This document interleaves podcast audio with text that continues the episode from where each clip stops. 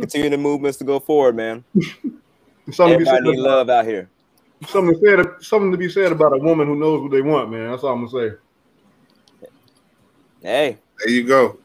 Listen to the ladies. Listen to the ladies. That's Drew Stevens there.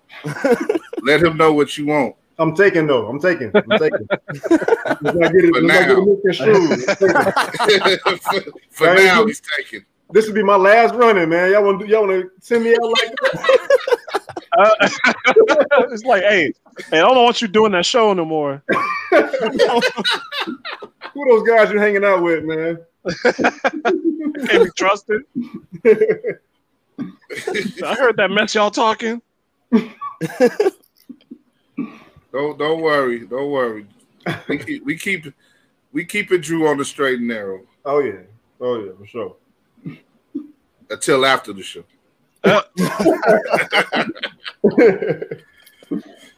no, no, we just messing around here. This is running with war.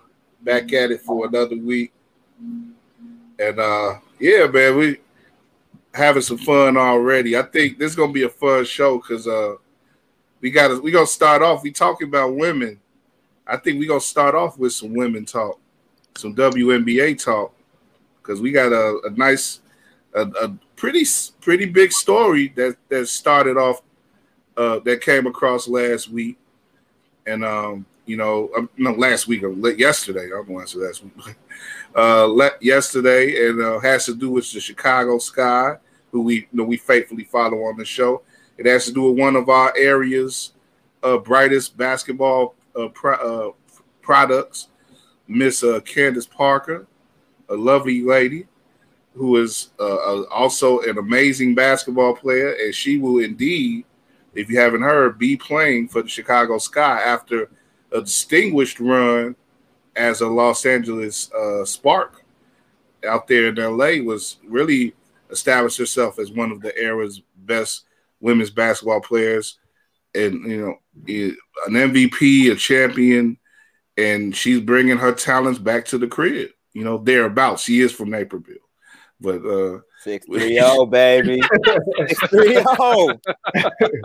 But yeah, but she she represents the six three zero. She does represent Chicago, so we ain't we ain't mad at her, and you know she's talented enough to let that slide. So, you know, but she's she's gonna be at uh, Wintrust Arena coming up this this uh, coming season. She's gonna be playing, and it's gonna be she's gonna be playing with a team that already put a scare in quite a bit of the league last year by their play, and uh, you know they didn't go as far as they might have wanted to. You know, some injuries held them up and stuff, and you know just the, the overall stress and strain of playing in that bubble. But you know, hopefully this season will be more approximate.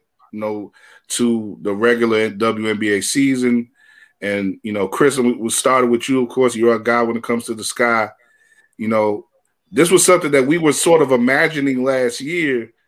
You know, for it to actually happen, you know, how big is that for one, and, and two, you know, does this make the sky into legitimate uh, title contenders for 2021?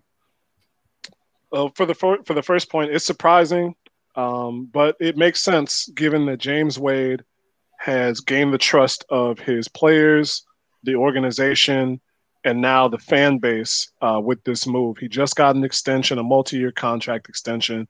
And mm-hmm. as you know, the WNBA is unique in that the coaches are typically both the head coach and the general manager of the team. So he has roster control. And the sky were at such a kind of a tipping point from their first uh, his first two seasons at the helm. You know, last year was last year was just a weird year in sports, but they uh, had to deal with uh, Diamonds Diamond DeShields not being at full strength, and yeah. Azurá Stevens picking up a mid-season industry, uh, and then both of them left the Wubble. At which point, the Sky won two of their final eight games before the playoffs, I think, and finished yeah. the season ten and 12, uh, 12 and ten. And the big story was that they didn't have a lot of cap space. So um, Eric Nemchock, who writes, I believe for Winsidr, said that the main or Swish Appeal, sorry, Swish Appeal, said that basically the main uh, point of order was to sign Cheyenne Parker, who'd had her best season with the Sky in her first uh, five seasons in the league last year with the remaining cap space because she was due for a D, uh, she was a free agent and due for a max contract. And when you shoot uh, near 50% from three and average about 13 and five in the WNBA, you do max. Somebody was going to pay her. So it was still a surprise even as many people even as many people saw that the writing was on the wall for Candace in, in Los Angeles, what with her and Derek Fisher not getting along at all, it was still a surprise, I think, not just for Sky fans, but for Chicago sports fans to get the big free agent that they wanted. Cubs fans, I think, are the most recent team for whom this has actually happened when they went on their big run free agency and caught Jon Lester. They got uh, Jason Heyward in that mega deal and Dexter Fowler when they picked him up for that one year, uh, the one what ended up being a one year contract. So this is a this is news. Now this to the second point, just statistically, the Sky are going to be losing some things in um, uh, shooting accuracy. They're going to be losing some things in free throw uh, percentage, and both Cheyenne and Candace averaged 3.5 free throw attempts per game last year and Candace shoots just about 73%. She's right at that LeBron free throw range. What you're getting is better interior passing. You're getting a, a player that who has respect no matter the free throw numbers. She's a former two-time MVP, nine-time all WNBA. She has respect from both opponents and the referees. And you're getting a player who's won a championship. The Sky tried to do that with Jantel Lavender, and she got injured, unfortunately. And it's still kind of I think it, it, just shows that James Wade is ready to pull the trigger when need be because he let go of Jantel Lavender, who was popular with the players on the roster, and made the swing to get Candace Parker with the cap space that they had, knowing that next year they've got to sign or figure out exactly what to do with players like the Shields, Gabby Williams, um, and other players whose time uh, Stef Dolson, I think, is going to be coming up for either restricted or unrestricted free agency at that point too. So this is a big, this is obviously a big signing. As I said, I don't know necessarily if it makes them championship contenders yet because you have to see how well the players work together. Candace is 34. She's a veteran. She might be at that point where she's just like, I want to win. Obviously, she came here because she wants to win another championship. The first year, I think, is going to be telling, but it's going to be the easiest year uh, of any. So if the Sky go through a, they get a good training camp, and they come out of the blocks and win like five of their first six, they're championship contenders, no sweat. But I won't say that this move puts them in the championship hunt just yet. And when you look at this, you know, comp- competitively, there's a lot that still needs to be figured out. But really, star star wise, star wattage wise, like you're this is about as good as you can get in the WNBA. You know, you look at Candace being not only a star in the game, you know, as a WNBA player, but being a star on TV for calling uh, and analyzing the men's game for TNT and uh, the NBA TV. She's, you know, very, like I say, she's very uh, has a lot of has a big platform and uh, is very uh, appealing in a lot of ways, you know, to say the least. And she's she's just a star. She's a, she's really a star. She's attractive. She has a, a story, a long story that people have known her for a long time, going back to Tennessee. And uh, you know, she's been a she's been a star in sports for a long time. So, you know, you look at the the sky. The only time the, the sky have had a player of this magnitude is uh, Elena Delle Donne, and they drafted her. So, the, you know, we goes going to Chris's point about acquiring a player like this. That's something that you rarely that you haven't seen before with the sky and that you rarely even see throughout Chicago sports. Usually we we produce our stars homegrown in in our within our franchises, you know, to sign a person from another uh, team is is rare of this magnitude. Josh, I want to go to you because I know you're gonna you you gotta have your opinion. You got some opinions about this, definitely. And like you said, she represents your area of Northern Illinois. six three zero, and, and she's West Side, Western suburbs, yeah, baby. You know, Western suburbs represent, but she, you know, you know, I, I like I'm, I'm, trying to. I, I, guess I'm leading in that way with you. I guess, like I say, about her star appeal and the and the fact that you know, maybe if if people are allowed to by by May or so, you know, uh, go to games and stuff, you probably that's probably gonna have an impact on ticket sales and stuff, right? Oh yeah, most definitely. You're talking about like you mentioned the most decorated superstar in the WNBA since Elena Delle Donne. Um, that's a pretty big thing, and the fact that she is from from home, and more specifically, yeah. a suburb that is relatively known. I mean, Naperville is right is next to the second largest city in Illinois when you want to talk about the Chicagoland area. Um, so the fact that she has that notoriety coming from Naperville, um, and the fact that she has the the history of, um, you know, Pat Summitt at Tennessee and the legendary career that she's had with the LA Sparks, man, you it's only it, it, I'm just it's it's very surprising, but yet relieving that hometown grown players can feel the need and necessity to come home and play for their hometown hometown franchises, which is something that's that's very rare. And I think for me personally, I'm gonna give a little twist on this. Um, this doesn't just to me personally, it puts the sky in a in a higher projected level, especially since since uh, Coach Wade has been there. The two seasons that he's, he's been there, he's he's led both the Chicago Sky to the playoffs, which they haven't done since 2016. So the fact that they're already on the right trajectory, and the fact that he was able to sell the young core of the of Diamond DeShields and Gabby Williams along with All Star uh, point uh, All Star play from Courtney Vandersloot and Allie Quigley, that core was enough to sell Candace to come to come home, which leads to the development of the talent that he's had under that has developed under Coach Wade's watch, and because of that, it's something that the Bulls should take notes of, because of the fact that you have a new regime now, and the Chicago Sky have pretty much fulfilled all the areas needed to get the superstar, especially the homegrown superstar, to come back home and fit a prime team that is arguably ready to, t- to take that next level right now. Um, the Bulls could potentially have that same success if they develop that talent, and they need to take note of that.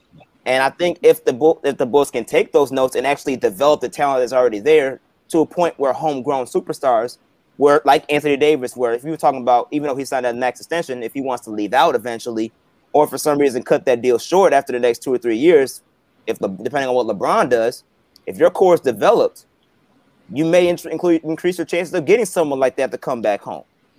But you, but the talent has to be there, has to be developed, and that's something that we have to acknowledge Coach Wade for for and part of and his staff for doing that since he's gone to the Chicago Sky and it led to a point where you can bring that top tier superstar talent to come home, which is arguably the missing piece that the Sky really need in order to take that extra leap when you come playoff time.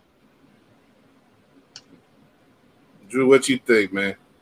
So I had I had two thoughts initially. My my first one, just looking at Twitter and seeing uh, you know, the Chicagoland sports fans and media just you know ecstatic it reminded me of when the Bears signed Jay Cutler, where they got Jay Cutler.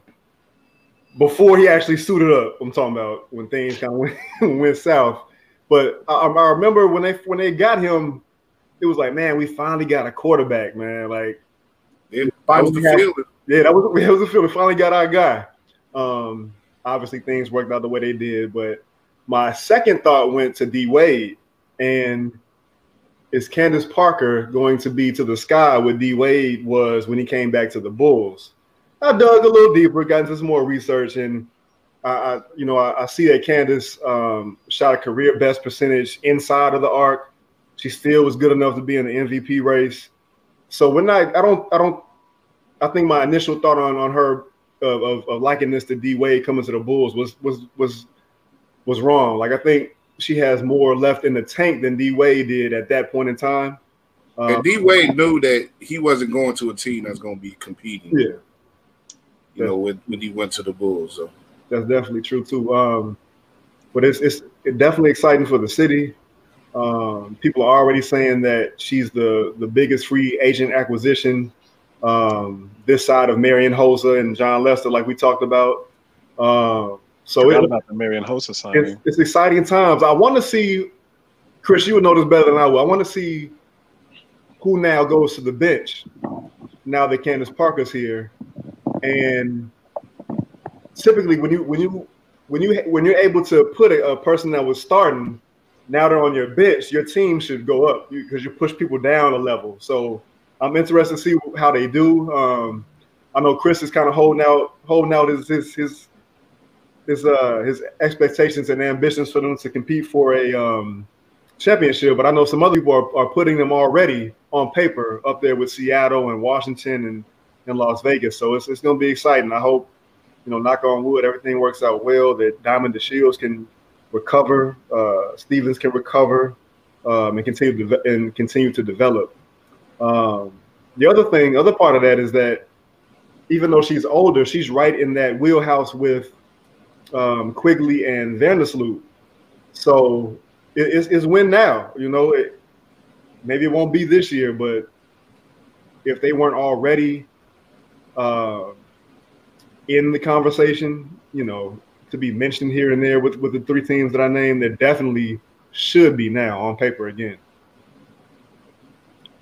Yeah, um, uh, Drew. I think the the good thing about this is that um, as much as Cheyenne, I, I, was a real favorite of Cheyenne, uh, or Cheyenne was a real favorite of mine, and a lot of other people. She took a, a great jump last year, and she, uh, more than I think anybody else on the team, really kind of espoused that um, big stepping outside to shoot three. She really been working on that, um, and it was one of those one of the few uh, player working with a trainer off-season videos that I saw that came to fruition, and she shot near fifty percent from the arc.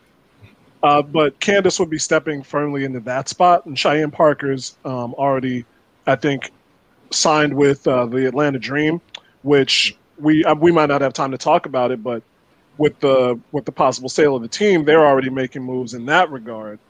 But Cheyenne would be would be filling that role, or uh, Candace Parker will be filling Cheyenne's role uh, because she started the most games that she had uh, in her career last year. So it would be pretty much unchanged in the lineup. You might see a little bit less time for Stef Dolson since um, she had she's she's dealt with nagging injuries the last couple of seasons, and her effectiveness wasn't as great as it had been in the past because she can also shoot from outside, but she's not the fastest um, on defense. So it, it it depends. She's an effective screen setter, so you don't want to lose that for a team that likes to use motion and Vandersloot, uh, controlling the ball from the top of the key and from the wing. Uh, and Allie Quigley uh, running running through screens uh, like you know say just about any any three point shooter on the catch and shoot. That's Allie Quigley's game. So I think Candace will be stepping into that role and possibly taking some of Cheyenne's uh, some of Stef's minutes, but it, it, it remains to be seen. Yeah, I was going to ask about Cheyenne a little bit and you know, uh, Josh wrote a piece that's on the site right now, wearewiggleradio.com, that, uh, you know, advocating for certain type of people, including Colin Kaepernick, uh, to maybe be involved with the selling, with the uh, app, the acquiring of the dream, I should say. You know, uh, I, LeBron James has spoken out about it uh, explicitly, and you know, maybe Cheyenne may be an employee of LeBron, so that's that's pretty you know, probably an exciting place to go right now, Atlanta, given what they the role that they played in the elections down there in Georgia, and they see they seem to really be representing the league as a whole quite well right now. Mm-hmm. Yeah, mm. it's it, it's a good point, it, and I just think at the same time when you're talking about the Chicago Sky, and you know Drew and Chris mentioning the lineup, I mean, just think about how how much of it, how much this is going to free the Sky offensively when you talk about a pick and roll between Courtney Vandersloot and Candace Parker, or you talking about maybe Allie Quigley coming off the pick uh, with with Candace Parker, and you got Diamond Shields on the other wing. Like having a pick and roll with the guard play that the that the Chicago Sky have with Candace Parker is going to free that offense up so much that Candace may have a field day literally to the point where she can because she's already like a multi-combination type of forward where she's a forward regard skills so you putting her in the around the perimeter against other big big uh you know fours and fives and centers in the in the WNBA and you have someone like a Gabby Williams on the other side on the, on the other side who has slowly but surely improved her jump shot. You have some on the other side. You some Diamond Shields or you maybe have Allie Quigley, who is a great catch and shoot three point shooter. I mean, that offense is gonna open up and do wonders, man. And you got and Courtney Vandersloot, we already know is like the Steve Nash of the league, where she can facilitate and find anybody on the court, and that's gonna be a that's gonna be a field day. I think that's just the I, that's an ideal fit to go along like if you're gonna replace someone like a Cheyenne Parker, you couldn't do better by getting Candace Parker. Yeah, it's definitely gonna be exciting and, and fun to see that team come together and see, you know, what they're gonna be capable of. You know. Sure.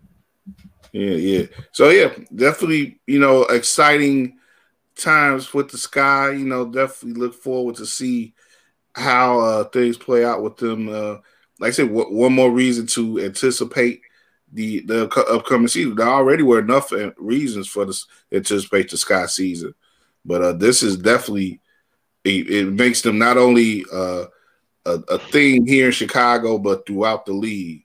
So you know, you probably gonna see them a lot on national TV and stuff, and you know, it's, it's definitely a, a, good thing to see that franchise really settle as a, a you know with settle with his leadership and uh, and be ambitious to get a player of Candace Parker's magnitude. So, you know, we definitely gonna be uh, looking more into the sky in the coming months.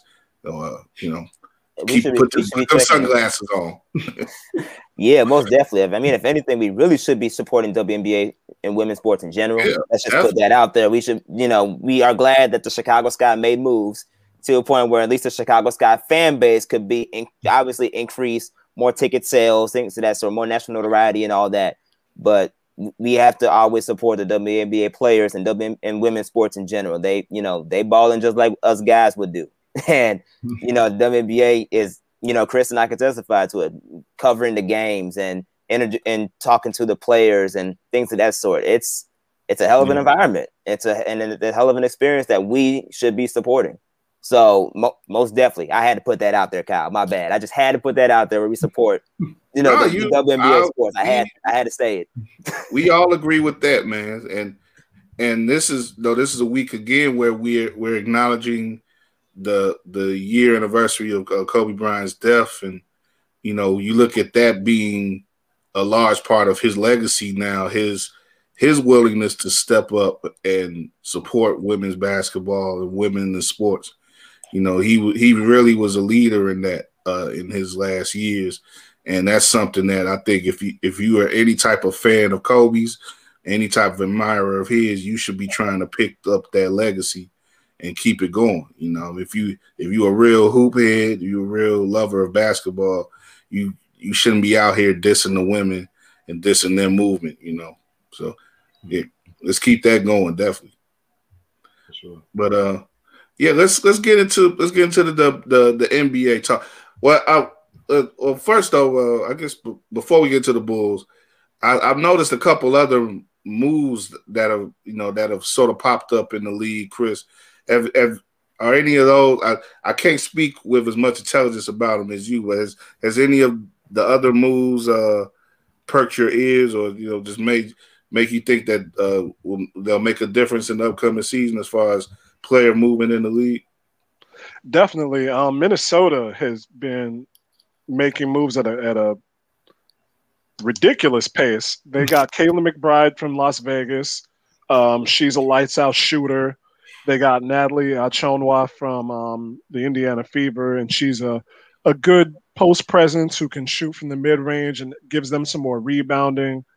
Um, and they got Aerial Powers from Washington, who's another tough point guard. She and Kristi Toliver were on that Mystics team that won the, the finals two years ago now. Okay. Um, and she's she's one of those players that you need on a team. She's just tough. She's not going to take shit. Uh, she's going to be in the opponent's face, and she's a quality uh, like point guard, combo guard. Um, not at the elite level, not in the Vandersloot or Chelsea Gray type level, uh, but she's she's just she's good, she's solid, she's tough. And uh, the, the the Lynx have kind of been trying to find their way since Maya Moore uh, stepped away from the game. and even though they're always competitive, they're just always a competitive team. They still got Napheesa Collier, who's great, Sylvia Fowles, who's great, um, and one of the more uh, Crystal Dangerfield, who was underrated in the draft and surprised so many people, evidently, since she was drafted in the second round. They've had a, a quality team. They just weren't getting to that second level uh, with the Seattles, Washington, Las Vegas, Connecticut. So this is a move to try and put them them in that championship tier echelon. It's not on the same uh, level as a Candace Parker just because the names aren't as familiar with the general public. But what the the moves that Minnesota are making are it's, it's hard to match. And then uh, Chelsea Gray actually went from Los Angeles to Las Vegas. Yep. And she's a great point guard, and she's she has one of the best handles in the league. And Las Vegas has needed point guard help above anything else. Uh, mm-hmm since they moved to Las Vegas from San Antonio. So this is going to be big for them as well because now they had A'ja Wilson who won the MVP last year, who was a mid-range player. She's old school to that in that effect. She took the most mid-range shots of anybody and made the most.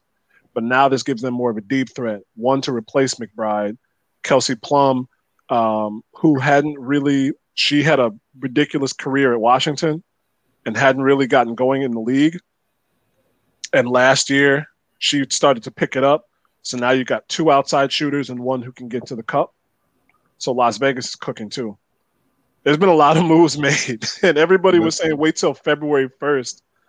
And now it's just all coming like just gushing forth. Yeah, that WNBA free agency ain't no joke, boy. yeah. ain't no they, joke. Trying to ride, they try to get up with like NW, like the like the NBA now. They try to get up like they brothers, huh? Well, they doing WNBA doing hot stove. That's what's up. Pay yeah, attention, man. y'all. Pay attention. And, you know, you, you talk about those two franchises. Those are two. You know, Minnesota's been a, a, a solid, real solid franchise for a long time. Like you say, going back with Maya Moore and everything, and, and Vegas is is really sprung up and become a, a consistent threat in the in the Western Conference now. So, yeah, that's it's gonna be fun. It's gonna be some some competition out there for the sky, no doubt, no doubt. But we we were talking about, you know, the, the big arrival, and, and there could be another big arrival on the hoop side coming soon for the Bulls. You know, it, I, am speaking of the Lonzo show. you mean Lonzo or LaVar? I'll speak. I'm talking about both, brother. you can't get one without the other. what do you, what what do we think, man? That you know, Scoop Scoop has put it out there. Some other folks have put it out there. You know, the Bulls are interested in, you know, the the the talk. Well, all the talk from New Orleans is that they, they're interested in getting off some players. The, Lonzo, Redick, Eric Bledsoe, some of the, the older guards that they got because they got you know some younger guards behind them who they may want to give some uh, give some more playing time to. They had they got off to a bad start. You know, I thought they would they would do better than this coming out, but they're they're next to last in the West apparently right now, and I have to look at the updated status. But last I heard, they were next to last, and yeah, they're going to be sellers. And it looks like Lonzo is the is the the main bait right now. You know, the Bulls still really don't have a playmaking guard that they would like to have, like a, a, a consistent distributor in that in that uh, you know quick handles, quick you know good court vision, you know guy who can really doesn't need to shoot to be effective on the court, and you know it is something that a lot of people you know, if you ask Bulls, I guess it's everything with Bulls fans is mixed.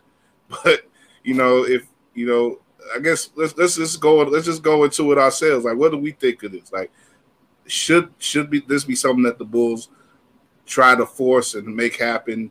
This is something that they need right now because you know we we'll, we'll do some we'll do some sizing up of them overall in this segment, and you know they they performed well. They performed. They they definitely could be worse, but uh, you know they're at they're they're sort of a 500 team right now. They're seven and ten, but you know they've lost a couple games that they shouldn't have. But they may have also won a couple games that they shouldn't.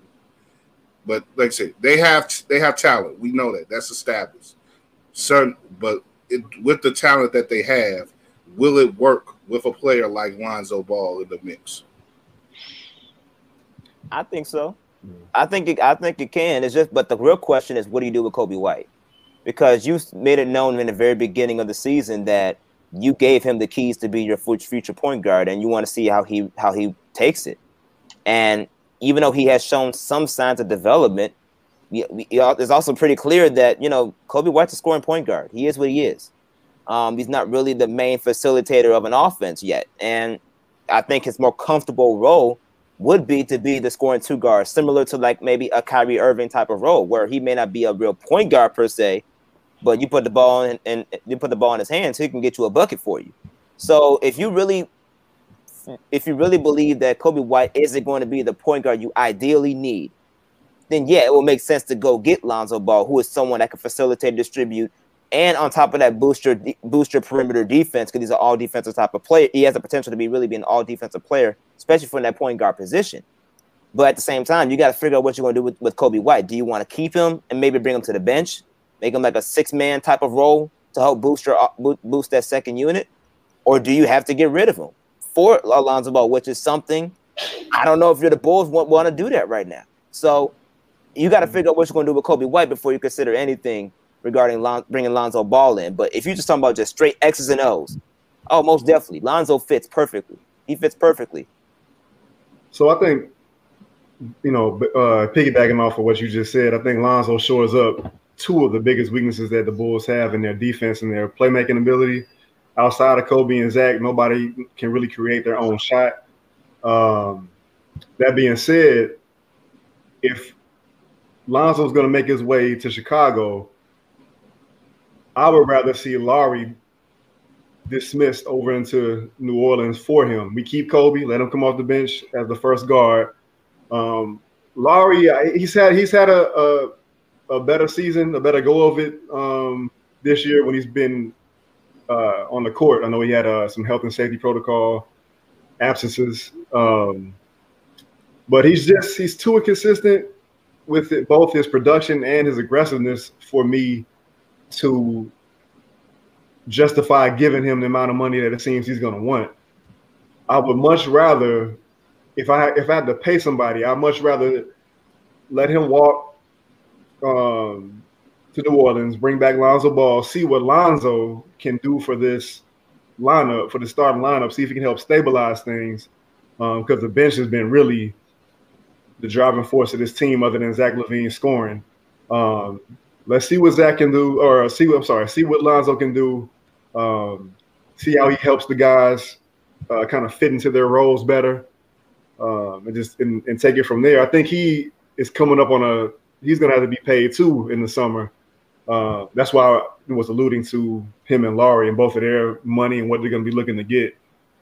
Um, but I do this. I do this. Uh, I, like I said, I'd rather it not be for Coby keep him on the bench because he can he can give you some some punching power uh, off of that bench.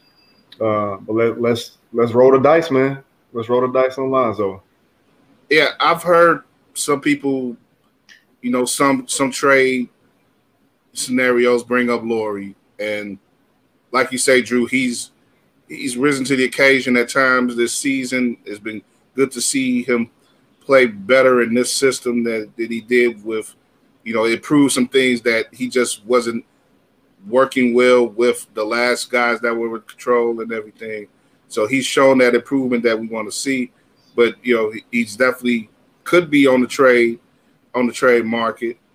You know, I I I wonder though, you know, would it be prudent to put him out there, you know, in the face of, you know, they don't do the same things, of course, but you you you already are dealing with Wendell being out and losing, not having him available again on the front line on in the front court.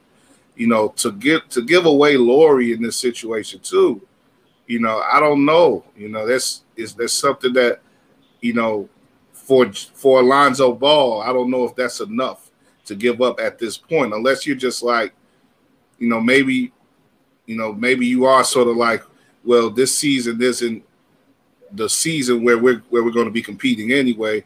Let's just, you know, we may or may, we may or may not. We're still on the fence with uh, extending Lauri and having a, a long term relationship with him going forward.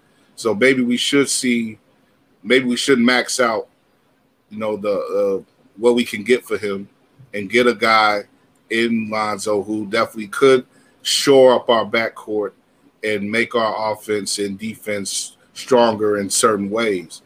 But you know, I I would be, you know, I, I sort of want to throw this question out too. Do you regret not trading Wendell earlier, you know, before the season? But you know, you you still be in the same position anyway if you traded Wendell before the season. But with like I said, having Wendell not available now for possibly a month going forward, would this be the time to give away Lauri as well? I don't know. This let me add one more thing. It, it's it's tricky and uh, don't misunderstand. I, I, wouldn't do this head up. Like I need something else coming with Lonzo back to Chicago uh, if we're giving sure. up Lauri. Um, but I think he's also more of an attractive piece for New Orleans, who is sacrificing Zion's overall game because of Steven Adams being right next to him, plugging up area that he can be surveying on the court. Lauri gives them an option a shooting option, a stretch four, a stretch five four, whatever you want to pair him with with Zion, and let Zion be able to uh, have more space to do what he needs to do down low. Um, in terms of, of, of Carter and the timing with his injury, I'm not as that's not as much of a sticking point for me because because Lauri's not the best defender. Um, I think it's going to be more by committee. Um, I, it sounds like uh, Donovan is going to do that and kind of lean again on his vets, uh, like in Thad Young, and just go small and try to figure out what to do matchup wise after that. Could be could be more of a chance for Gafford to be showcased as well. So yeah, maybe. I feel like I've seen less from Daniel Gafford over the last couple of weeks than than we saw um, early on, um, and that's just that that bothers me just because um I don't know if his playing time's been reduced in favor of Pity Pat or if his plays just regressed. But that's mm-hmm. just to that point. I really liked what Gafford uh, showed, and then it seems like I'm not seeing as much of it. I, I think that that coincided with um Markkanen coming back, um, and then I think yeah. just, you know uh, Donovan kind of going back into the game with with Markkanen in the five and and mostly wings and and Zach and um, Coby on the court with him. Um, and then just Gafford, he's not quite a he's not really a starter yet, you know. Gafford doesn't so, have an offensive game. That's that that's the that's the thing when you're talking about big men that um that can pr- produce offensively for the Bulls even though Wendell Carter's a more defensive player, at least he had some type of offensive skill set with him to where if you're giving the ball, he can do something with it. Daniel Gafford doesn't have that. He's more of a Dennis Rodman type. You rebound and you defend very well. So if you so that's why Gafford may not see as much because the Bulls need offensive production outside of Zach. And if Lauri ain't gonna give it to him and Coby's cold, where, where's your go-to? And you know that's uh, and that's probably why he hasn't played as much either. Because if you're asking to be a starter, you got to do more than what you what your skill set provides, and he doesn't have that offensive skill set yet to where he can give that much on the court. And and, and it just sucks too because Wendell, Wendell, like many Bulls picks, has been plagued by mem- by so many bugs of injuries that you just don't know mm-hmm. what he has. It's the same thing with Kris Dunn. Kris Dunn is, was hurt for for for predominantly almost his entire tenure with the Bulls. Even though he has glimpses, he couldn't really progress that much because of the fact that he was being injured so much. So it's like I don't know what you do with him. And honestly, I don't know if you would even try to get rid of him at this point, just because if they're injury plug, uh, if they're injury bugged, you don't know what you're gonna get for them because no team's gonna just give you a pick just for the fact that you know someone's injured and can't even stay healthy for a full season especially with, the, with as young as he is. You got to show that he's durable. Right, and that's that's why I brought up like the timing. Like I don't know how close, how far along any conversations were with Golden State at the draft, but you know if if, if you could have made that if you could have made that deal, you may be regretting it at this point, especially if if if your main reasons for not extending uh Wendell stem to him not being healthy. If it's if it's more so of him not being reliably healthy than his, than his playing ability, you could have unloaded that lemon back in November and moved on, and maybe had you know maybe had James Wiseman, you know, who's looking like uh you know he's a guy you want to have at this point. I was know, definitely so. I was definitely a part of the um don't trade Wendell Carter for Wiseman at first, and then the first couple games they got blown out by Indiana and Atlanta, and he's struggling, and he's albeit taking shots that Donovan wants him to take from beyond the arc, but he's clanking them and clanking them. I'm like, man, that that trade looking real good right now. But then he, he picked his play up, and he's I think he's he's fitting more of that role of what Donovan wants him to be um, outside of the shooting. He's not. It's not just about a three point shooting with Wendell or his defense. He it sounds silly, man. I, I, feel like an old dude saying it, but he sets apparently he sets great screens. He get he frees guys up, which you need. But even more, but but even more so, um, he also allows him allow the offense to play off of him when he catches the ball like in the high post. That's a that is a lot of their offense as well. Um, and going back to Gafford, in addition to his foul trouble and, and lack of an offensive game, I don't know if he has that. He doesn't have that that passing IQ just yet. Uh, hopefully he gets it because that can be, you know, a, a, boost for the Bulls bench. Um, but with that that that Wendell Carter trade, man, it's crazy what a week or two can do. Yeah, Wendell. One, I think Wendell for me is a confidence thing because if you watched him play under Fred Hoiberg, he had an offensive skill set where he was getting the ball and making those post moves, and he made scoring a lot easy. But when you transfer, you know, him being hurt, and on top of the fact you went to Jim Boylen, it seemed like he forgot how to play basketball. And mm. then now you're under Billy Donovan, you're trying to revive some of that confidence, revive some of that new regime, and you don't know whether or not you're gonna get extended.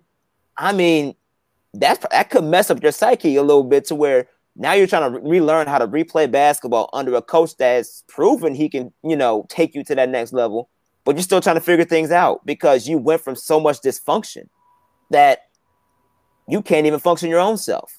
And I think that's and I think really it's a confidence thing. And that's that could be something that Wendell is dealing with, especially since you want to talk about a completely different change from the beginning when he was with Fred Hoiberg all the way to now. Just his regression was is um, is impeccable. And I think it's because of the fact that you, you went through so much change with how you're trying to fit in with the coach, and the coaching the coach has a different style here and there, and you trying to you trying to fit in. I just think that's part of why he struggles so much. It's not that he doesn't have the skill set per se. I think it's just because he's just lacking confidence in what he really ha- what his skill set truly is, because of the style the coaches he's played for wants him to play.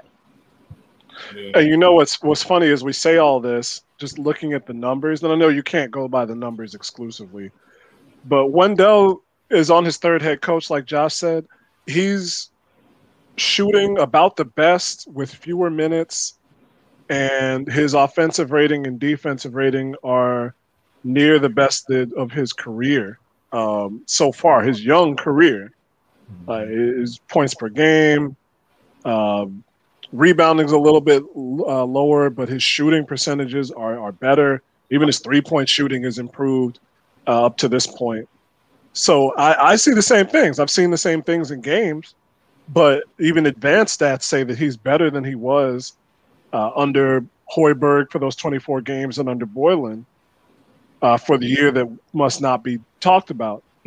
Um, I'm, I've been a Wendell guy just because I like that he when Steph Noh when Stephen Noh put out the tapes or the little clips showing how advanced he was defensively, even in his first year in the league, I really wanted to hang with him.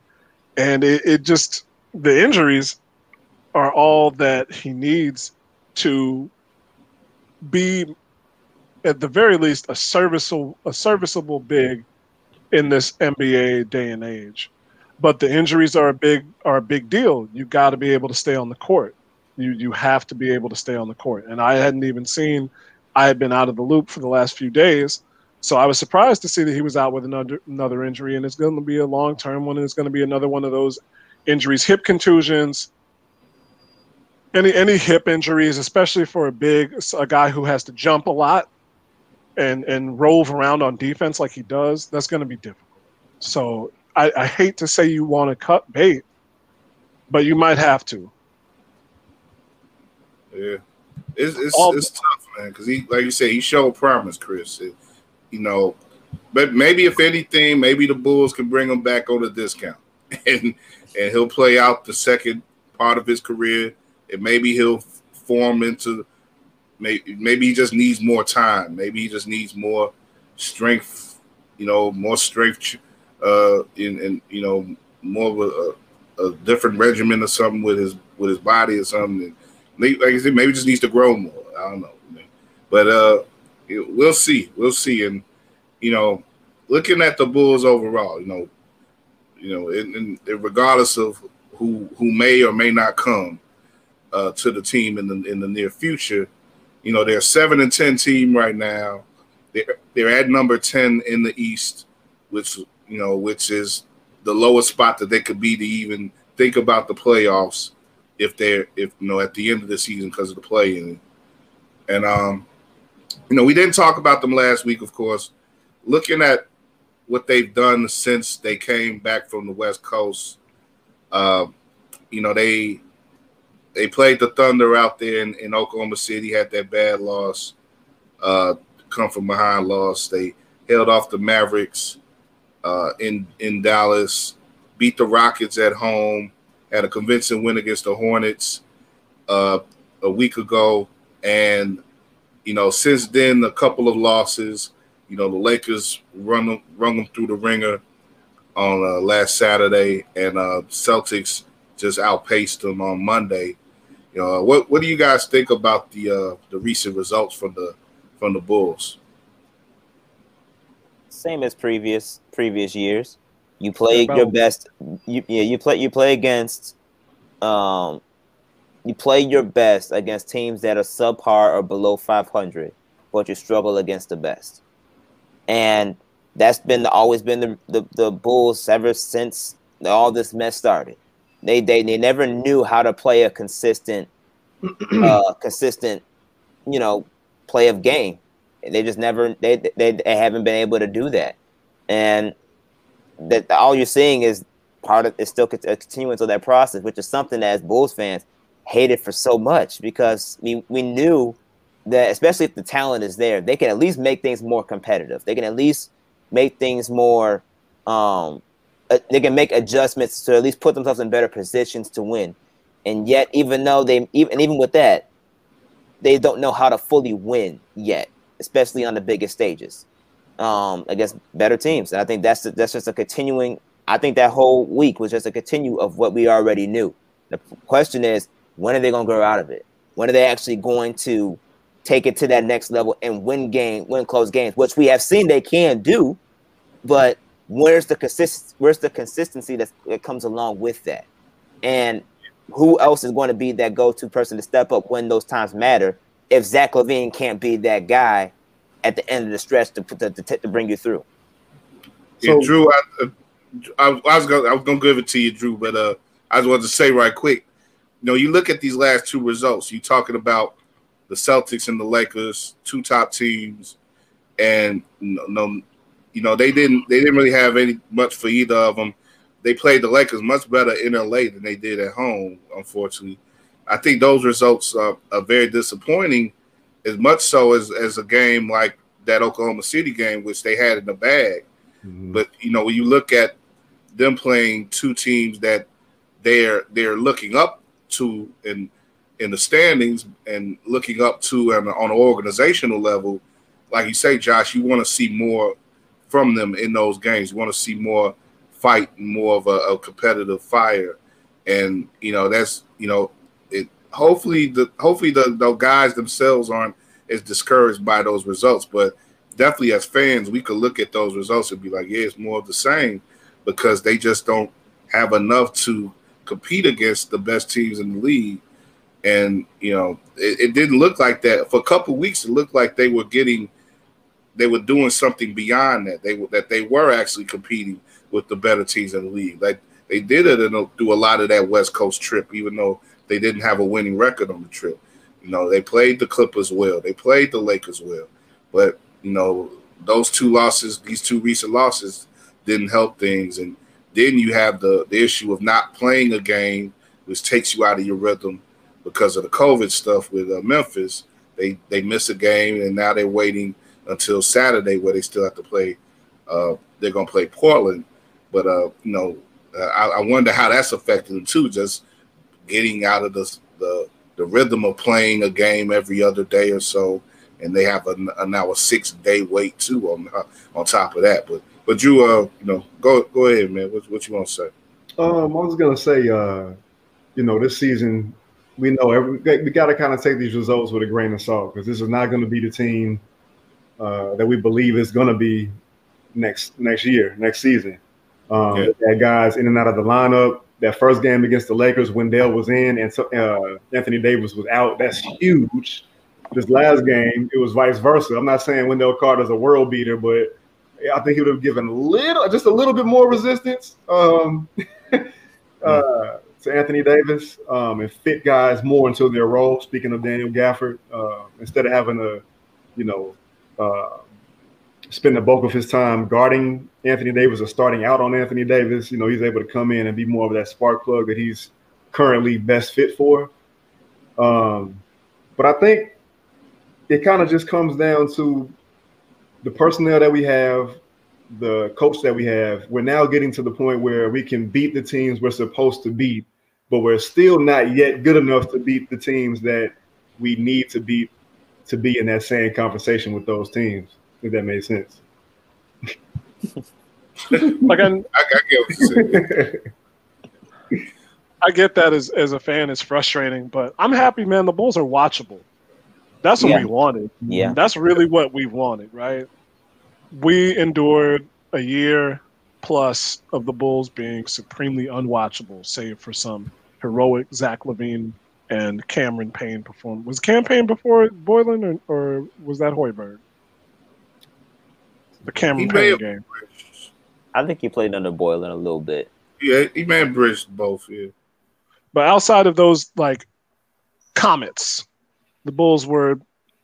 I wasn't trying to watch the Bulls. That's this is what you want now. They they they whooped up on Oklahoma City, which is a bad team.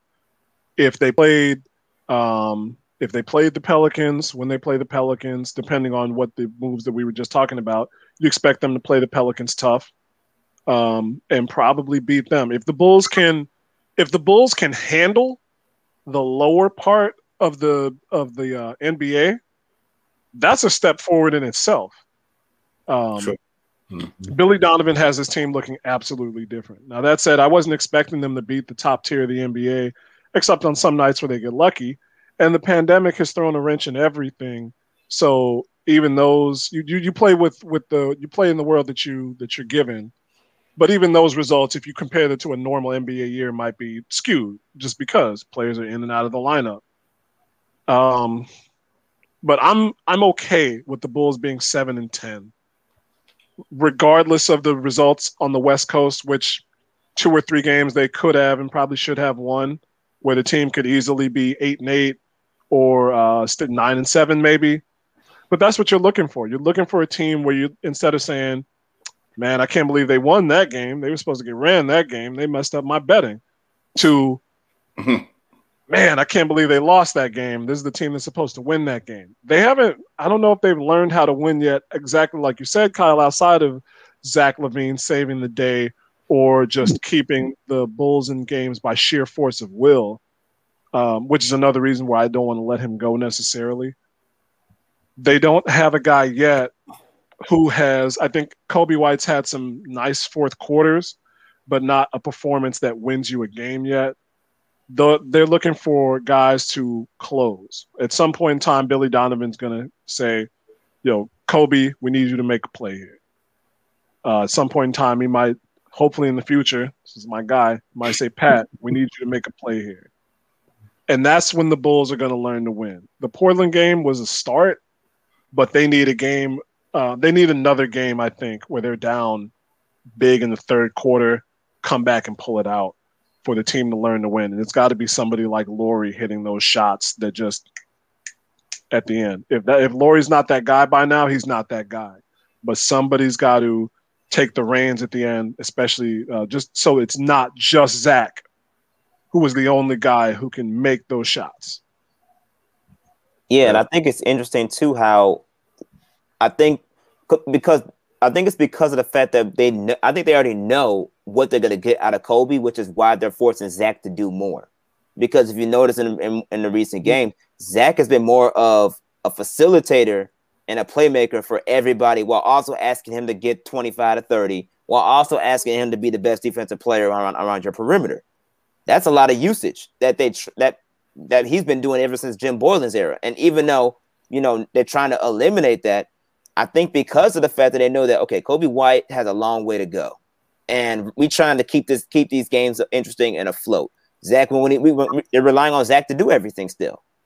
So where's your veteran help? Where's the assistance that's going to take place for Zach to eventually do what he needs to do and still seal those games off? If he had that extra go-to person, maybe he could have been that guy down the stretch to, to, to make those last minute baskets or to at least make the right plays and trust his teammates for them to for, for them to seal the deal.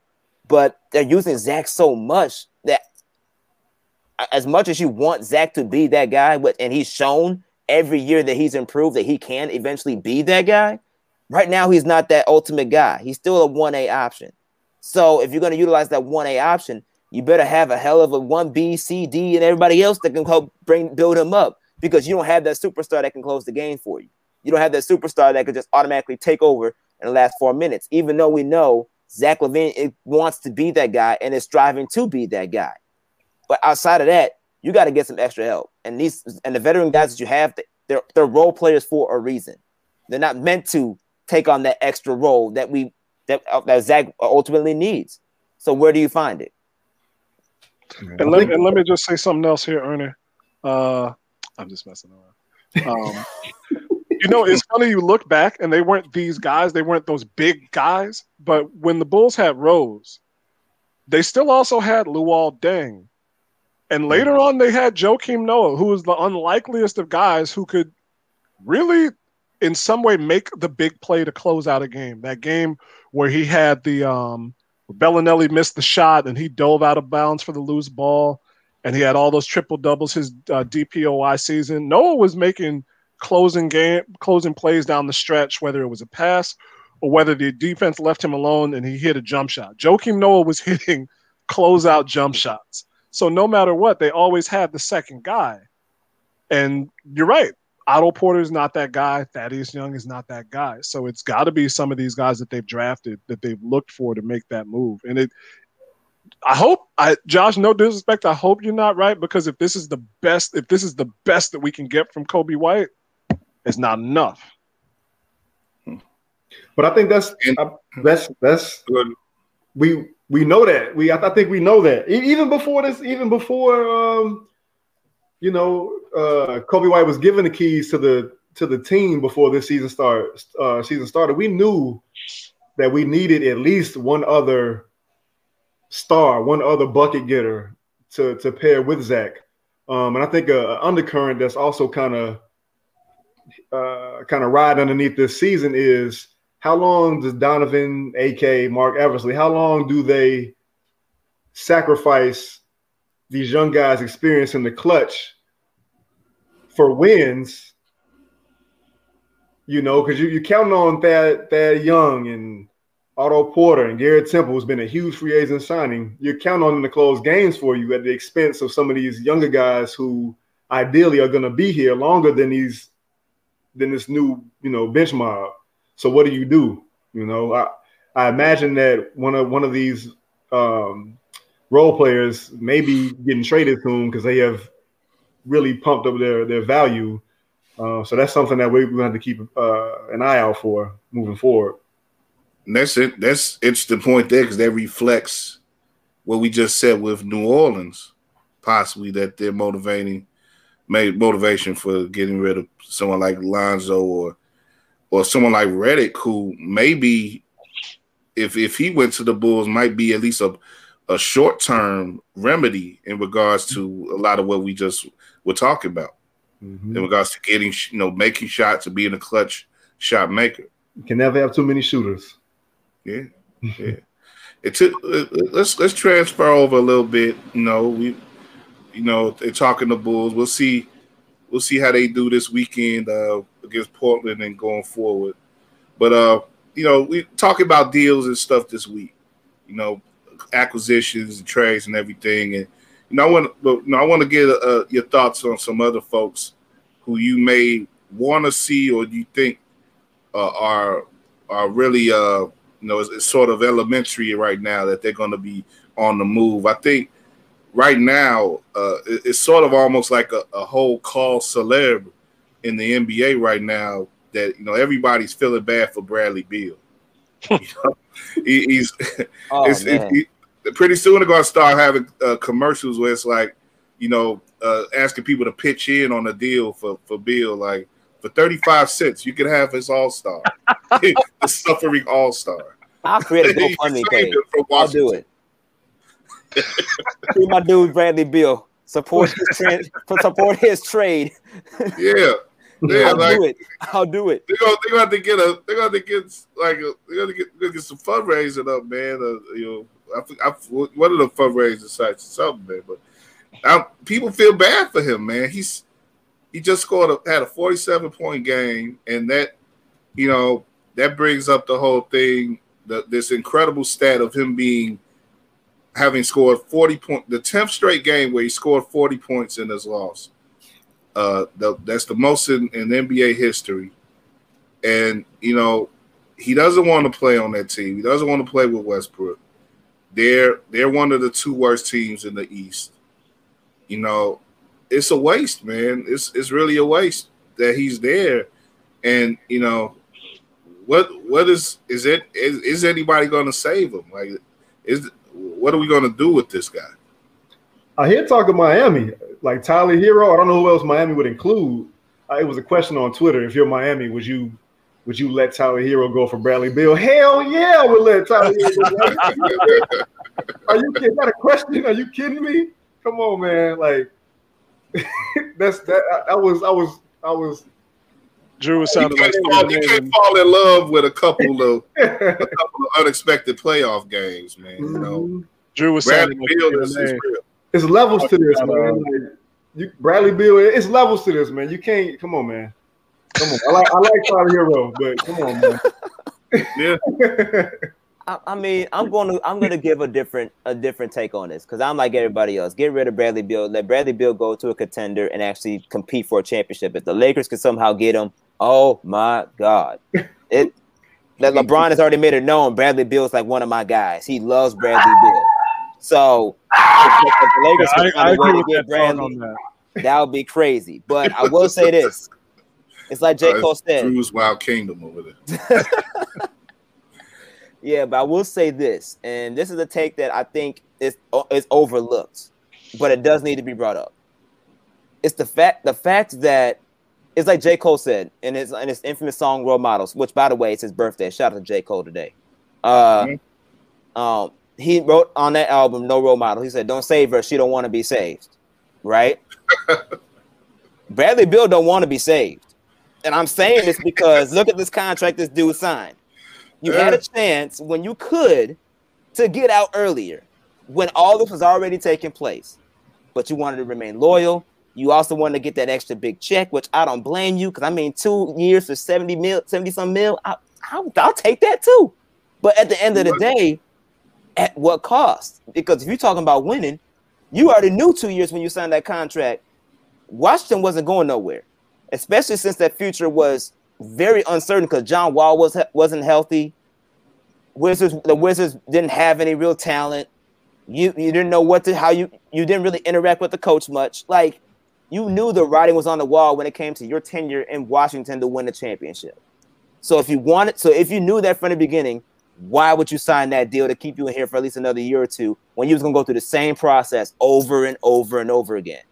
In that sense, you kind of put yourself in your own little hole. So, as much as I want to save the brother, as much as I want him to go, you don't want to be saved, bro, because you put yourself in this position. so save yourself. I, I, don't know what to tell you because he put himself in this in this position. So hopefully God, someone bites the bait and get him over. I was about to say, Josh, cold as ice. Yeah. He on some iceberg slim, man. You don't want to be saved. I, I, I kind of I, I see what you're saying, man. And I was thinking that too a little bit earlier today. You know, it, you know, taking in the coverage and stuff of him, like, like he, yeah, he is. He's such this. He is this source of pity right now, and you know, you, you wonder with you know, you wonder about the decision that he's made in the past. I also wonder too about just, you know, of course he's a he's a supremely talented player, but you could put a player, you could put a supremely talented player in another spot and not necessarily get what you expect to get from him or what you want to get from him. You know, just just putting just dropping him off in any number of of competitive situations doesn't necessarily equal that they're that that it, no one plus one doesn't always equal two. Sometimes it equals three. Sometimes you get a little bit more than you want to get. Sometimes it equals 1.5. Sometimes you get a little less than you want. And you know, I, I I wonder like for him all these years and playing in DC and being the man scoring 47 but not winning you know, what does that also do to your competitive nature when you do go to a team where you may be dependent more to move the ball around instead of, you know, just making making the you know being a black hole for the ball, as it were, as they said in Eddie. you know, you know, it, it I, like I said, I just wonder who, how would he play with with the, with any team, the 76ers or the Heat, of my, uh, you know, uh, uh, L.A. You know, either LAT, wh- whoever. You know, it's it's interesting to see, but you know, the the we still don't even know what's the possibility of him being traded at all. But it seems like that's the main guy right now that everybody just wants to see in a different situation.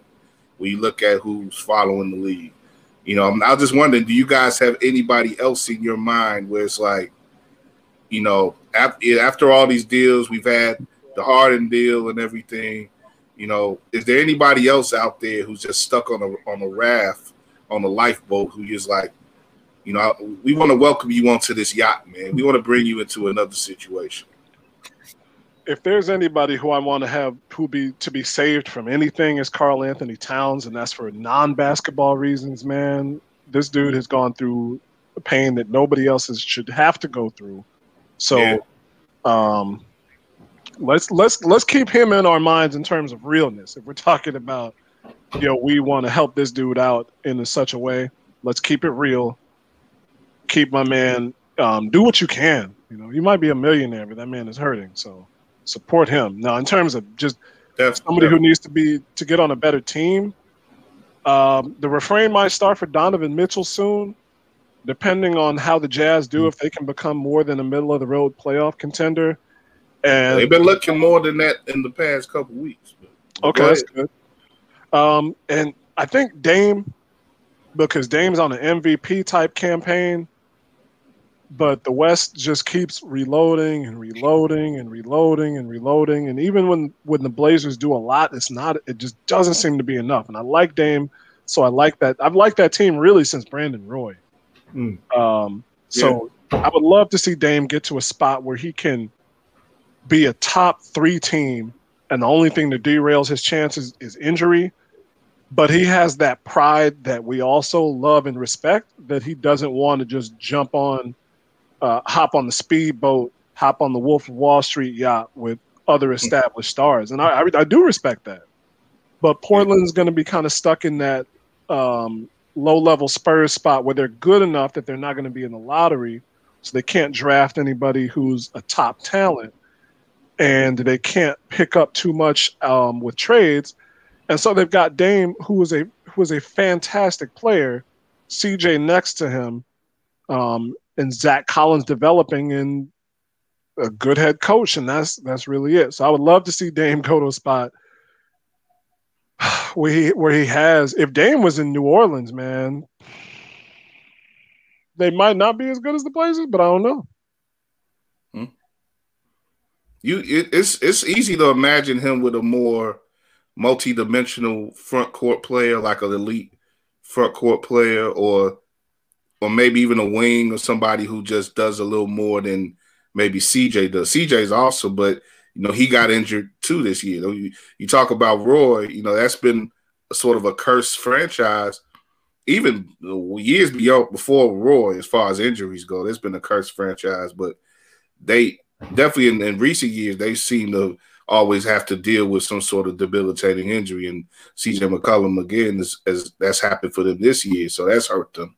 But you know, yeah, I you know picturing uh picturing uh Dame with like like you say a, a someone like a, a, a Zion or even someone like you know, uh, you know, picturing him with someone like maybe a, uh, maybe a Spurs situation or something like that, where you got a, uh, that was my man name, Aldridge or somebody like that in the front court. It was reliable and who could do different things to take over a game or keep it. And then, and then and they also have some wing players too. Maybe you'd give up some one of them but like a Murray or Walker or somebody like that, you know, alongside him as well, who can do different things and defend and uh, you know, I mean, there's, there's a lot of situations where he could definitely improve a team, and the team could be improved by him, you know, definitely. But and he could probably even be still be that guy where, like you said, Chris, where he's the number one and he's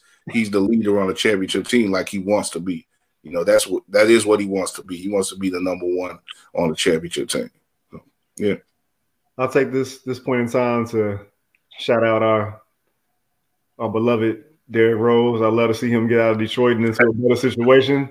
I just have no idea where he would go though. I know Portland has some open. I mean, uh, book, you, uh, you, know, you know who just you know who uh who was poked up in the last couple days what? about trading for him? Who? New York, the Knicks. Back with Thibs. Yeah. okay. I, I, was I was hoping that it would be more of a contender. I, I want to see him playing for a, playing for a chip, man. I know uh, Brooklyn has like some open roster spots, but I don't like his fit there. Like they need more like a yeah, they need the bigger big. Yeah. Mm-hmm. So I don't really he doesn't fit the neatest in a lot of situations. Maybe maybe uh, the Clippers maybe coming off the bench for them. Maybe I don't know. I, I'm with you though. I, I would like to see you know, road you know, the the decisions that they made over the past year, you know, it's just made it like last year. I wasn't mad at him being in Detroit, but this year it's like you know, yeah, let him let him get somewhere else, man. You know, maybe I don't, I don't know. They just throw out a team, maybe a Boston or something. Maybe you know, I don't know. Maybe uh, I don't know, but they got Brunson. Brunson is playing well coming off of that bench. I don't, mm-hmm. know. Dallas, yeah, Dallas might well. Yeah, you know? Or you know, maybe. Well, no, I don't know about Utah, man. No, yeah, it's tough. I, yeah, I, just I don't want him in Detroit anymore either. I'm with you, dude. I'm with you. oh, and just, in case, just in case, just in case we got anybody from Utah watching this, the the Jazz are actually number one in the West right now for what it's worth. Right, that's what I'm saying. They, they, won, they won ten in a row. I, I didn't know if he they won ten straight. Okay, yeah, yeah, yeah they won ten fault, in a row, Chris. So. My fault, Utah. I disrespected you. I, I, will probably do it again at some point, but I I, I rescind that disrespect. But before we catch the shrapnel, there's aim for uh, Chris over there. it's, it's easy to sleep. It's easy to sleep on a team like Utah. It, it's not hard. But but to the point though, even though they are number one, I don't. Come on, man. It's two teams in the West for real. D, D Rose yeah. already had a chance to stay in, in Utah. He said, "You know what? I'm gonna take that buyout option and I'll just leave and go somewhere else." Right? He, he already well, got know, that. He already, he well, you know, that, that was because they they fans were assholes too when they traded for him, and they was like, there was some dudes who was somebody made some stupid meme or something, and they was they was that's when that was before he he started getting the fifty point games again, and people was recognizing. So they was acting like, oh, we don't need that. You Utah. Ooh, Kyle was about to oh. say something. I yeah, I was about, I was, I was about to. I was, I was gonna let it go. I, am gonna be. Um, I'm, I'm, i just, I said what I said though. You, you, you, you'll be looking down on Derrick Rose, man. I think someone that we should actually look out for when you talk about, you know, players that are on a trademark that want to be in a better situation. Look out for Andre Drummond. I mean, Andre Drummond, he's the, he's on the last year of his contract deal. Um, Brooklyn. He might be in that buyout mm. if he if he gets bought out. He may be a Brooklyn net. That's that's That'd that's what's so circulating right now. He may be a Brooklyn net. Or... What'd you say? They have Jarrett Allen. Just, just... I'm sorry, John. Yeah, I'm, I'm, sorry. I, I know, I know it's tough. No, no, it's cool. I mean, it's it was tough. I mean, it's tough. You, I mean, you, you had to do what you had to do to get the deal done. So unfortunately, that's what they had to do. But Andre Drummond, if you're talking about a short term solution, put him on any type of contender. I mean, especially a, a team like Brooklyn that needs you know defense and rebounding. I mean, that's not a bad option to, to look at and go after if, you, if you're the Nets, then you could pull that off. Or maybe if the if you're the Lakers, that can go in a buyout situation, get rid of somebody and get maybe look out for like a another JaVale McGee return if he asks for another buyout. Or like I said, if you can get uh, Andre Drummond, I mean, the options are there for him, especially if he does the buyout. He gets his money, he can go somewhere else on a cheap deal. It, it, the options are out there, and I, I won't be surprised if, if Brooklyn or LA pick up a guy like that, knowing that you know they need those big guys, especially if the Lakers are trying to repeat. You lost your Dwight Howard, and he played a pivotal role in that championship bubble team. So you don't have you don't have anyone really right now to replace that because Montrezl Harrell right now just he, he just not he ain't cutting it. So to get that backup person, you gonna need a Drummond. You're gonna need a Drummond. You're gonna need a JaVale McGee or someone along those lines to help booster that defense on the back end. It's interesting, man. There's there's some potential game changers who are out there still. You know, they, there's been a lot of trades already in the league this season, but you know we you know we got uh, some time still going ahead. You know, with the with the trade deadline and stuff. So we, you, know, hopefully hopefully some of these guys will be saved. We'll get a life life uh, vest thrown at them and stuff, and they'll be able to do something. Because I, I, I, just want to see these type these type of talented players playing in games that matter and playing. You know, have a get back in the spotlight, son. You know, let's let's see them mix it up. You know, but um, we speaking of the spotlight and mixing it up, you know, there's been some talk this week about the uh, getting an All Star game back going. Though the plans this year were you know, as it started was to not have an All Star game. There was going to be a team that that teams that were going to be picked. You know, they've the, voting has already commenced and stuff, and uh, but uh, they weren't going to actually have a game. You know, the game was actually going to be scheduled to be in Indianapolis. So, but uh, a, a lot of people I think are missing out on that, are especially after having to come up here last year. But uh, you know, it, it, it, seems like it seems like this is a little bit of an okie doke too, because now they want to talk about having a game in Atlanta. So it's like, oh, well, we, we can't have it in Indianapolis, but how about we have a game in Atlanta? You know, as if people are going to be really crying about that. You know, but uh, they're talking about having like a one day type of event thing in Atlanta, and of course, there's still the issues we talked about on the show recently. The COVID stuff that's going on. There's still you know, teams are missing games. They're putting pushing games back. Players are missing time and all this stuff. And you know, you is it is it worth it to put on this event to even try amidst what's going on with these contagions that's you know mutating and stuff and you know you want to get a bunch of black folks together down in Atlanta and, and, and, party and kick it for a day or two. It's like you know, I don't know, is it worth doing just to, you know, and, and it's tough though, because I people I, have heard some arguments be like, well, you know, it's the All Star game, or some people may be selected for the All Star game this year for the first time. You know, Zach LaVine probably pr- primary in our heads to that degree, or it may be the only time they get selected for an All Star game, and it's it's gonna kind it's gonna suck if they if this is the year where you get selected and you can't actually play in the game. But at the same time, you don't want to start a super spreader event in Atlanta or anywhere else. You know, what, what do y'all think about that? Let me just, I'm gonna be real quick. If the worst part of your year is that you got selected to the All Star game but couldn't play in the game because there was no game because of the pandemic, you're doing pretty good for yourself. Last thing Yeah. I'll say, Agreed. we just had several cases pop up uh, going off the Christmas, you know, from Christmas to holidays. Why would you take the best players in the league, you know, take them away from their markets, throw them all Yeah. into one spot, and then bring them back to their markets? I think they're just, Yeah. you're just asking for trouble, man. That's it's well said, man. The Well All Star. Weekend and All Star Game will not work. It, it, it will not work unless you have Lou Williams and his special and his wings be the special uh, specialized sponsor, I was waiting for Lou and Williams. you extend it to more than three weeks, and you extend it to more than two or three days, because you know partying in Atlanta ain't gonna be a one day event. Magic City got to cater everything and be a three week bubble. Huh? Major City, Magic City has to be the cater and the in the central location of partying. I mean, and it has to be more than one day. You going in And the Atlanta, bro. halftime- Ain't and nobody the going to Atlanta halftime. party for one day. It, Magic City got to be the halftime entertainment too. Oh my god. I'm, I'm gonna just say it's a bad idea. I'm gonna just say that. Most definitely, you gotta. Ha- y'all, trying, y'all trying to get me in trouble again, man. if I'm not eating, ma- if It, it came full circle. I'm not eating Magic Just City say you wings, left I'm for not the having wings, Magic City strippers. Just say you there for the wings, Drew. There you go. Okay, okay. They, they five star, right? So, I mean, Exactly. I mean, Who doesn't- Hey. I mean, I I still would say want to it's try. legendary. I mean, I still want to try. Hey Kyle, you remember the DOS effects line, right? That man gonna be up in the strip club wilding like Patrick Ewing.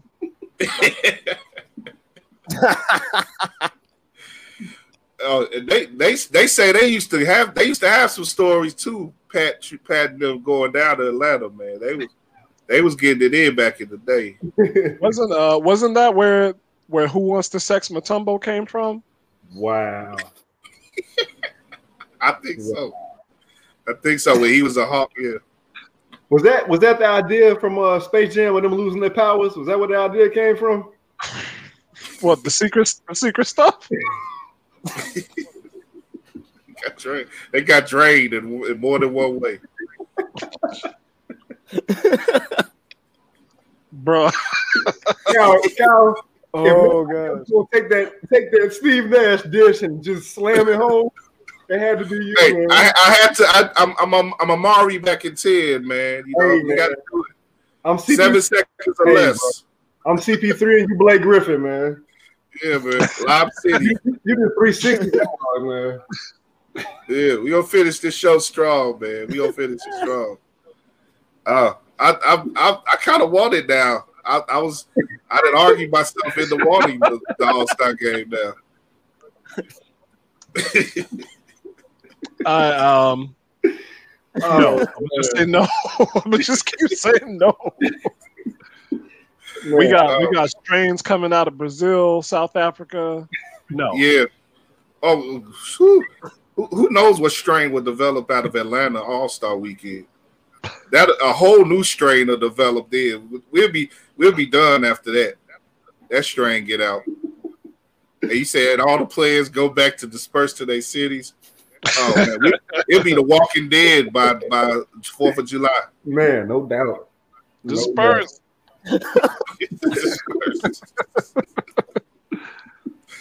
They'll be the only one still here, man. Oh, Uh, my God. Magic Yes. City will still be kicking, and Lou will still be finding a way to get them wings. fun. Yeah, that that'll be what we surviving on the wings. oh, Oh, y'all, y'all crazy, man. I got one more thing. I want to bring up something here.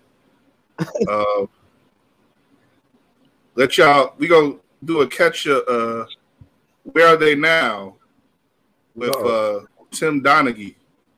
Mm, Oh, man. That's uh like should I should I hit Google right now? Well, we, well, we, yeah, we go. We go. God, I hate. Oh, there we go. There we go.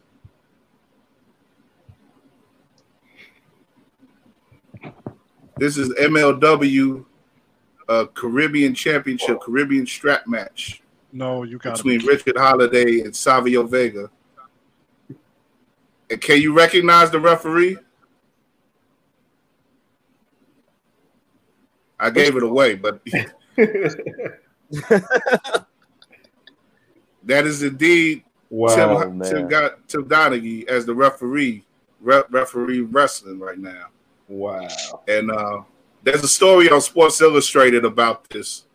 Y'all can look it up, sportsillustrated.com. But uh, First of all, Savio Vega's still wrestling. yeah, That's a you remember Savio? Yeah, Yes, you gotta sir. be. Yeah, I know he was Puerto Rican. Wow. Yo, indie indie wrestling is a bug out, bro. In, indie wrestling is is a is a real bug out. I've thought about being a wrestling announcer a couple years. I actually thought of all those. Um, if y'all haven't seen, I think there's three guys now on YouTube who do it. But these alternative intros and outros for the for tracks, and it's a lot of Griselda Records tracks that they do. Oh yeah, yeah. With the with the uh the the sample. samples, yeah, Yeah. Yeah. and it, and they have the one for R.I.P. Bobby. Um, yeah, yeah. off I think Hitler wears Hermes. Look, look at Don, look at Donaghy though. He's Um, let me see if it's working on because. Woo! Look at that boy right there, man. I'd actually pulled it up on a different tab.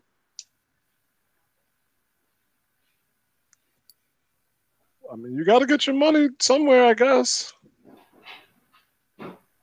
He should know better. He cheat. He, he cheat. He got his money cheating, so he should know better. Well, it's it's wrestling though, so he can do it legally if he if he want. he could cheat for somebody if he um if it's- walking out with him. Donaghy don't care, man.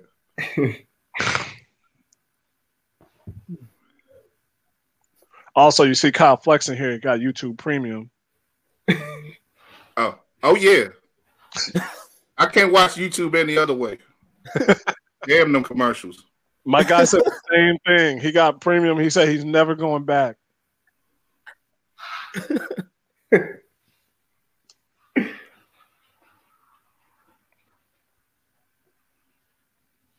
Well, yeah, but I guess he, I guess, I guess naturally he's working as a as a crooked wrestling referee now, which is you know, I it, it it's like you say you gotta get your money. You can't work in the NBA, so you know it's, it's pretty funny. But I, I just had, I just thought of that, you know, because uh, Shaq apparently is is also going to be involved in wrestling again. He's going to fight Cody Rhodes in AEW. So I'm, I don't know, man. I don't know what's up with the NBA now in uh in wrestling, but what what I'll, I'll just before we go out, I was just wondering if you could book, if you could fantasy book an, a wrestling NBA connection thing or WNBA or whatever. You know, what would what would you book? Anything with Dennis Rodman. they,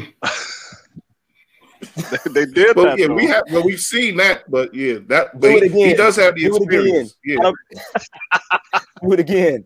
So I'm, I'm, Entertain me again.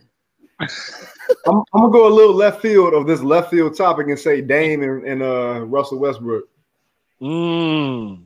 Oh, in the, in the Caribbean strap brutal. match. Yeah.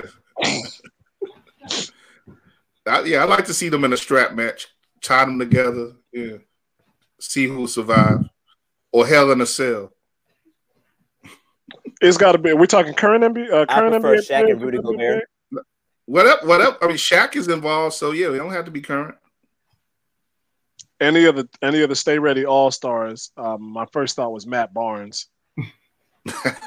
Matt Barnes looked. Matt Barnes looked like he could hit somebody with a missile drop kick. He still looked like he's in good enough shape.